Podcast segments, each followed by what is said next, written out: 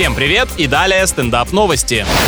Датские ученые предложили создавать для еды одноразовую обертку из переработанной травы. С помощью стопроцентно разлагаемого материала хотят полностью избавиться от пластика. В будущем нужно будет проверять срок годности не только на упаковке, но и у самой упаковки. Зато, когда утром выходного дня под окнами тебя разбудит газонокосильщик, ты точно будешь знать, что это ради спасения природы. двадцатишестилетняя американка бросила работу и парня, чтобы жить в фургоне с собакой. Девушка уверяет, что давно этого хотела. В машине нет ни туалета, ни душа, но она не испытывает никаких неудобств. Фу, такому человеку, пожалуй, и не каждое животное захочет составить компанию. Лучше бы ей держаться крепко за своего четвероногого друга.